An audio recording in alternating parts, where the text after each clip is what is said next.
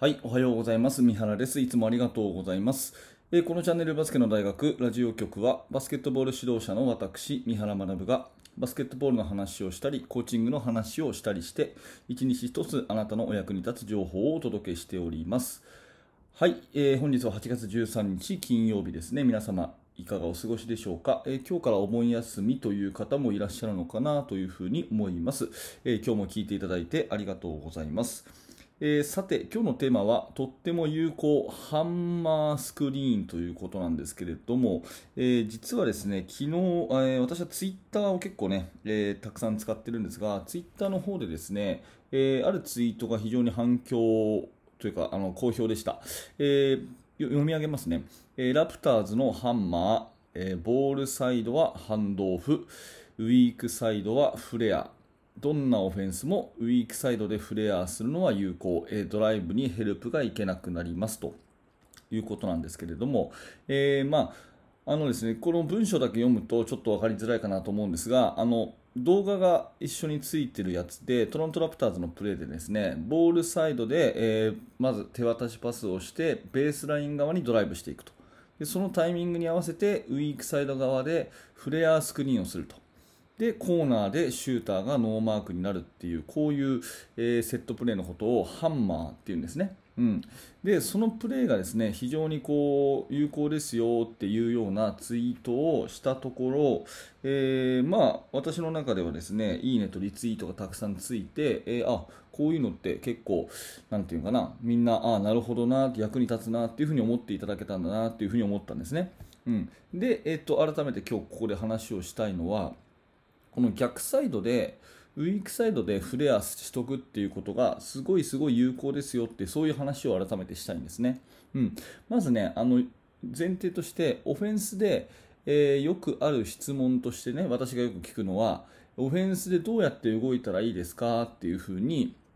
聞かれることが多いんですよ。あの指導者の方もそうですし、自分が教えてる生徒もね、オフェンスってボール持ってないときどうやって動いたらいいですかって言われるときに、私は考え方として、まずコートを半分に割ることを割って考えることをお勧めします。リングが真ん中として真ん中から線を引っ張って、えー、例えば右側にボールがあったらその右側のサイドがボールサイド、ね。えー、そして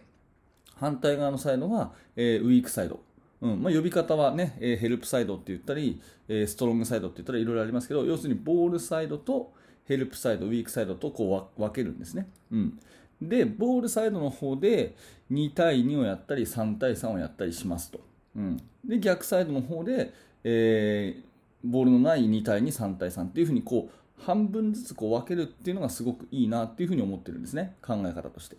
で、えーと、ボールサイドの方で、えー、1対1ドライブしていった。2対2でポストプレーでインサイド割っていったっていう時に逆サイドの人は何をしたらいいかっていうとまずかあのえー、考えることはですねボールサイドの邪魔をしないってことですね。うん、ボールサイドの邪魔をしない。要はボールに近づいちゃうと自分自身も邪魔になっちゃうし自分をマークしてるディフェンスもボールに寄っちゃうんで、えー、そういうふうにならないように、まあ、広がっておくっていうことがまず大前提ですね。そうすると、えー、ドライブした人に自分のマークマンが寄ったら、ねえーそのウィークサイドの方は大きく広がってるんでパスをポンと飛ばすこともできるというふうになるんでで、えー、なるべくこうウィークサイドの人たちはボールサイドの邪魔をしないっていう考え方ですね、うん。えー、そして、えー、もう一回順を追っていくとボールサイドとヘルプサイドにウィークサイドに分けあ言葉も統一しましょう。ウィークサイドにしますね。ボールサイドとウィークサイドに分けます。ね。でボールサイドの方でプレーを決めます。2対2、3対3の攻め方を決めると。で残りのウィークサイドの人は目的はヘルあのヘルプに行きづらくなるように広がっておくというこういう考え方で、えー、教えていくとああなるほどなっていうふうな、えー、思うと思うんですね、うん、で今回のハンマースクリーンなんですけどもコーナーの人が45度にフレアスクリーンをしてコーナーの人が45度にフレアスクリーンをしてコーナーでノーマークを作るようなスクリーンですね、うん、後ろからのスクリーン、これを使うということをすると、ディフェンスはやっぱりそれに対応しなきゃいけなくなるんで、ディフェンスはそれを対応しなきゃいけなくなるんで、えー、ボールの方にヘルプいけないんですね。でそれでもヘルプ行こうとすると、シューターがノーマークになっちゃうと。ねえー、ディフェンスはスクリーンプレーフレアスクリーンに対してついていかなきゃいけないんでそれについていこうとするとボールマンがにヘルプがいけない。それでもボールマンをヘルプ行こうとするとシューターがノーマークになっちゃうっていうこういう2択を迫られるようなプレーこれがハンマーっていうプレーなんですね、うん、なので結構ね、えー、オフェンスってどういうふうに動きを教えたらいいですかっていうふに言われる方が多いんですけれども、まあ、これはボールサイドヘルプあのボールサイドとウィークサイドを分けてもらってでウィークサイドの方はディフェンスに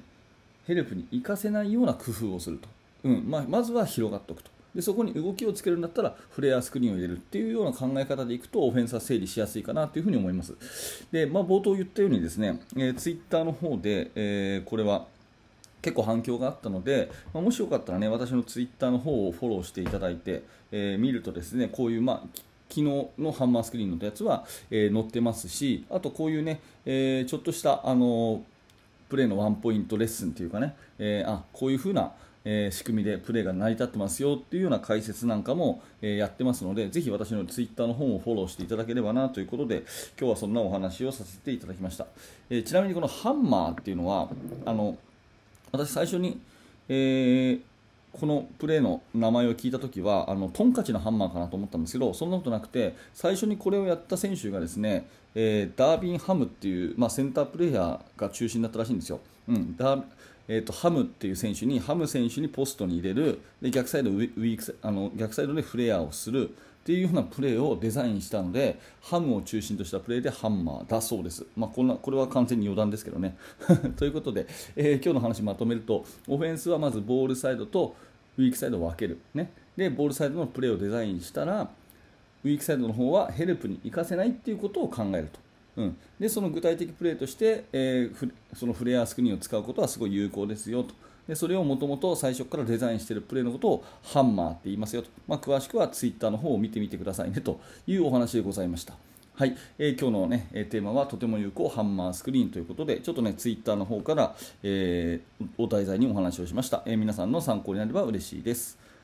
はい、ありがとうございました。えこのチャンネルバスケの大学は、えいつもこんな感じでね、えバスケットボールの話をしています。今日はちょっとゴリゴリの、え技術的な、戦術的な話だったんで、むしろね、ラジオだと分かりづらかったかもしれませんが、え今日はまあ、ツイッターの補足ということで、ツイッターの方をぜひ見てみてください。